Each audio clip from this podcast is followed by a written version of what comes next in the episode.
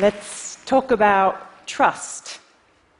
We all know trust is fundamental, but when it comes to trusting people, something profound is happening. Please raise your hand if you have ever been a host or a guest on Airbnb. Wow, that's a lot of you. Um, who owns Bitcoin? Still a lot of you, okay. And please raise your hand if you've ever used Tinder to help you find a mate. this one's really hard to count because you're kind of going like this. so, these are all examples of how technology is creating new mechanisms that are enabling us to trust unknown people, companies, and ideas. And yet, at the same time, trust in institutions, banks, governments, and even churches is collapsing. So, what's happening here, and who do you trust? Let's start in France with a platform, with a company, I should say, with a rather funny sounding name, BlaBlaCar. It's a platform that matches drivers and passengers who want to share long distance journeys together. The average ride taken is 320 kilometers, so it's a good idea to choose your fellow travelers wisely. Social profiles and reviews help people make a choice. You can see if someone's a smoker, you can see what kind of music they like, you can see if they're going to bring their dog along for the ride. But it turns out that the key social identifier is how much you're going to talk in the car. blah, not a lot. Blah, blah, you want a nice bit of chit chat. And blah, blah, blah, you're not going to stop talking the entire way from London to Paris. It's remarkable, right, that this idea works at all, because it's counter to the lesson most of us were taught as a child never get in a car with a stranger. And yet, BlaBlaCar transports more than 4 million people every single month. To put that in context, that's more passengers than the Eurostar or JetBlue Airlines carry. BlaBlaCar is a beautiful illustration of how technology is enabling millions of people across the world to take a trust leap. A trust leap happens when we take the risk to do something new or different to the way that we've always done it. Let's try to visualize this together. Okay, I want you to close your eyes. There is a man staring at me with his eyes wide open. I'm on this big red circle I can see. Okay, so close your eyes. I'll do it with you. And I want you to imagine there exists a gap between you and something unknown. That unknown can be someone you've just met. It can be a place you've never been to. It can be something you've never tried before. You got it?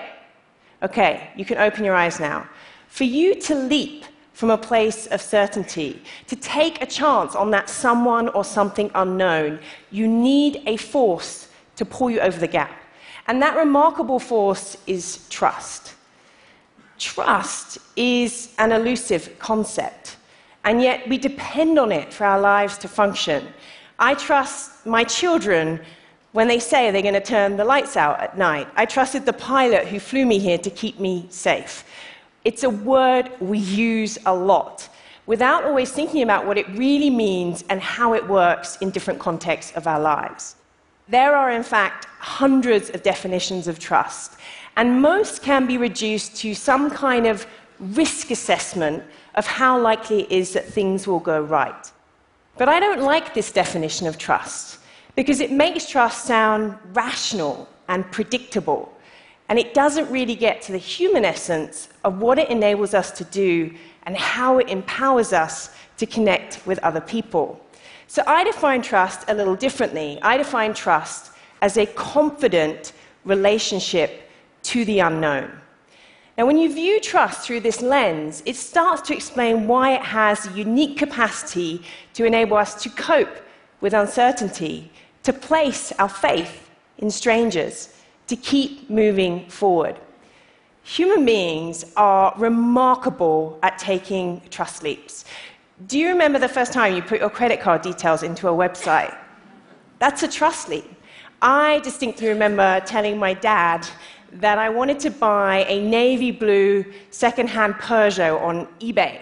And he rightfully pointed out that the seller's name was Invisible Wizard and that this probably was not such a good idea.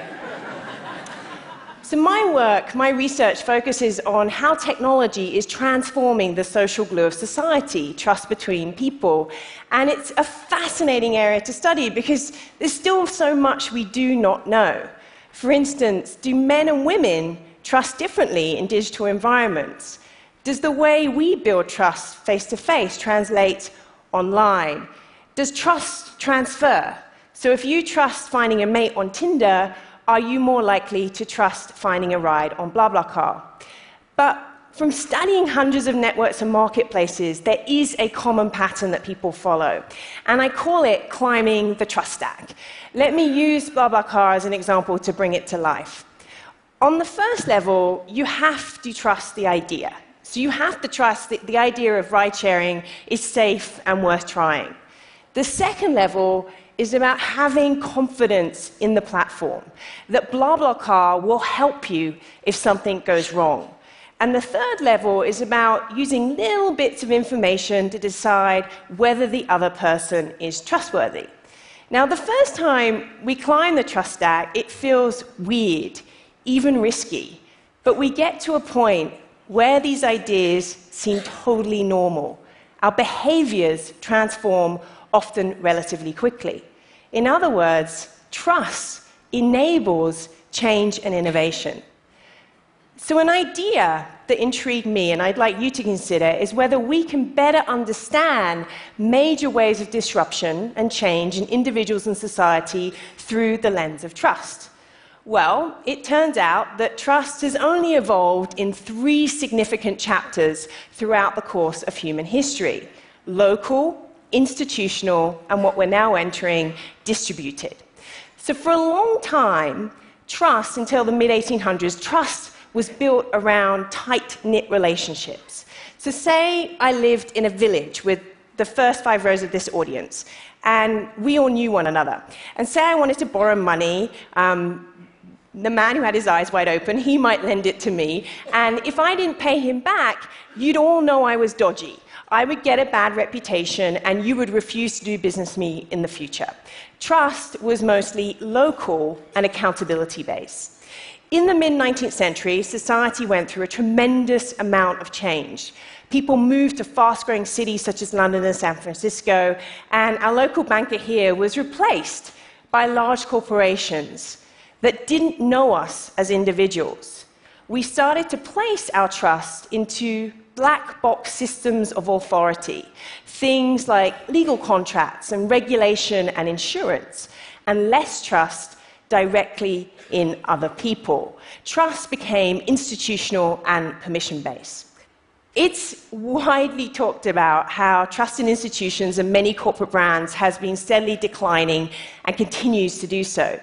I am constantly stunned by major breaches of trust the News Corp phone hacking, the Volkswagen emission scandal, the widespread abuse in the Catholic Church, the fact that only one measly banker went to jail after the great financial crisis, or more recently, the Panama Papers that revealed how the rich can exploit offshore tax regimes. And the thing that really surprises me is that why the leaders find it so hard to apologize, I mean, sincerely apologize, when our trust is broken. It would be easy to conclude that institutional trust isn't working because we are fed up with the sheer audacity of dishonest elites. But what's happening now runs deeper than the rampant questioning of the size and structure of institutions. We're starting to realize that institutional trust wasn't designed for the digital age. Conventions of how trust is built, managed, lost, and repaired in brands, leaders, and entire systems is being turned upside down. Now, this is exciting, but it's frightening because it forces many of us to have to rethink how trust is built and destroyed with our customers, with our employees, even our loved ones. The other day, I was talking to the CEO of a leading international hotel brand, and is often the case, we got onto the topic of Airbnb. And he admitted to me that he was perplexed by their success. He was perplexed at how a company that depends on the willingness of strangers to trust one another could work so well across 191 countries. So I said to him that I had a confession to make, and he looked at me a bit strangely, and I said, and I'm sure many of you do this as well, I, I don't always bother to hang my towels up when I finished in a hotel. Um, but I would never do this as a guest on Airbnb. And the reason why I would never do this as a guest on Airbnb is because guests know that they'll be rated by hosts and that those ratings are likely to impact their ability to transact in the future. It's a simple illustration of how online trust will change our behaviors in the real world, make us more accountable in ways we cannot yet even imagine. I am not saying we do not need hotels or traditional forms of authority, but what we cannot deny is that the way trust flows through society is changing.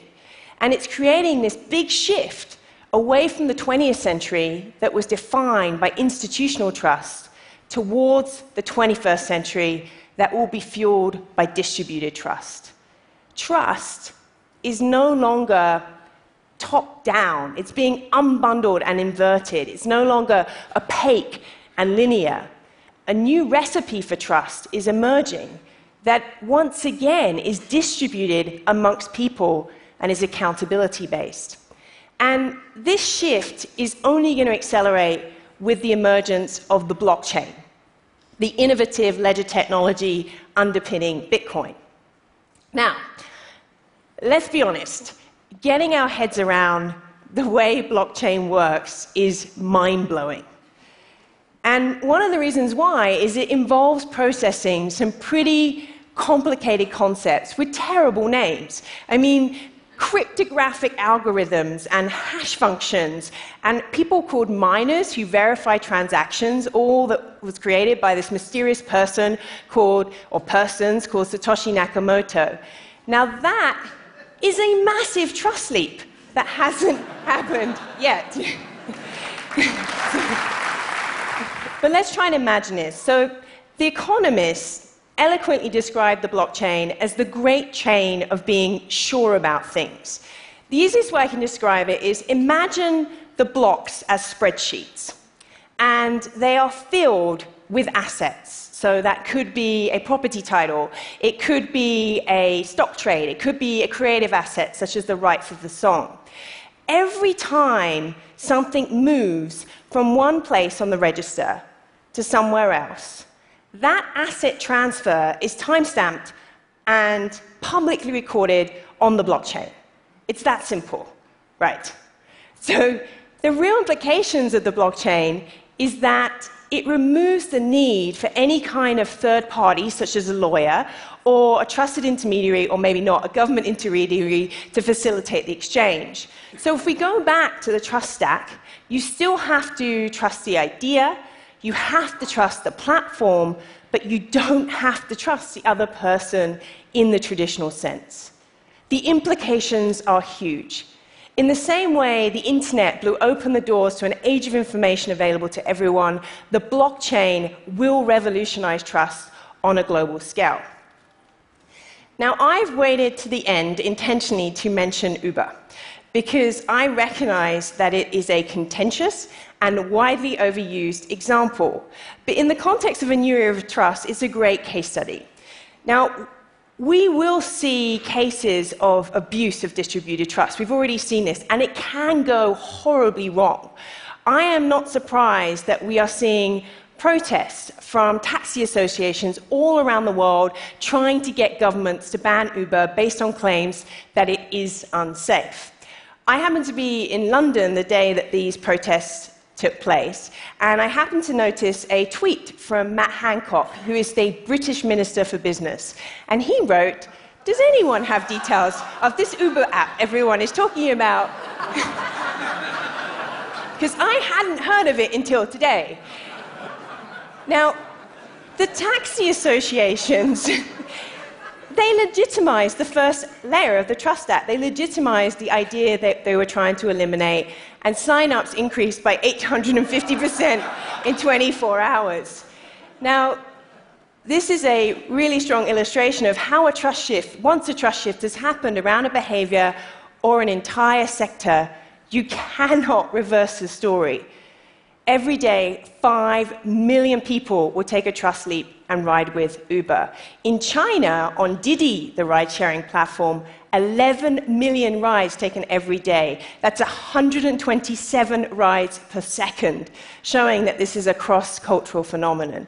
And the fascinating thing is that both drivers and passengers report that by seeing a name and seeing someone's photo and their rating makes them feel safer and as you may have experienced, even behave a little more nicely in the taxi cab. Uber and Didi are early but powerful examples of how technology is creating trust between people in ways and on a scale never possible before.